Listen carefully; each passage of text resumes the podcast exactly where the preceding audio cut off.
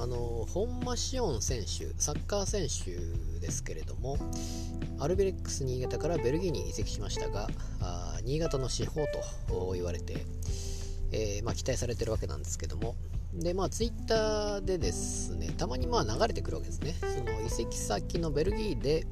えー、点を決めましたみたいなのがたまに見るんですけども。でまあ動画もあったりして。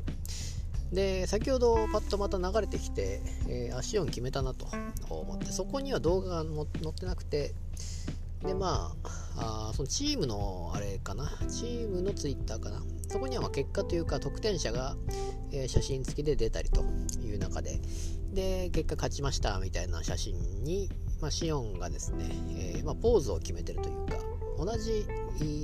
チームのメンバーとポーズを決めてる写真があってあれこれこのポーズってドラゴンボールのフュージョンじゃないんかなと思ったわけなんですね。まあちょうどちょっと、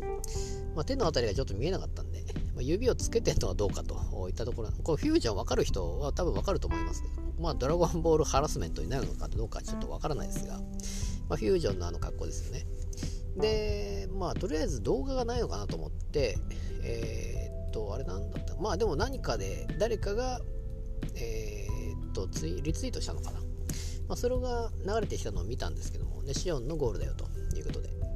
えー、まあ、いつも通り、えー、左でバーッともらってますスルーパスみたいな感じですかね。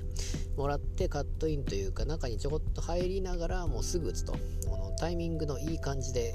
ズバッと逆サイドに決めるわけですけども。でその多分先制点ですねあれは。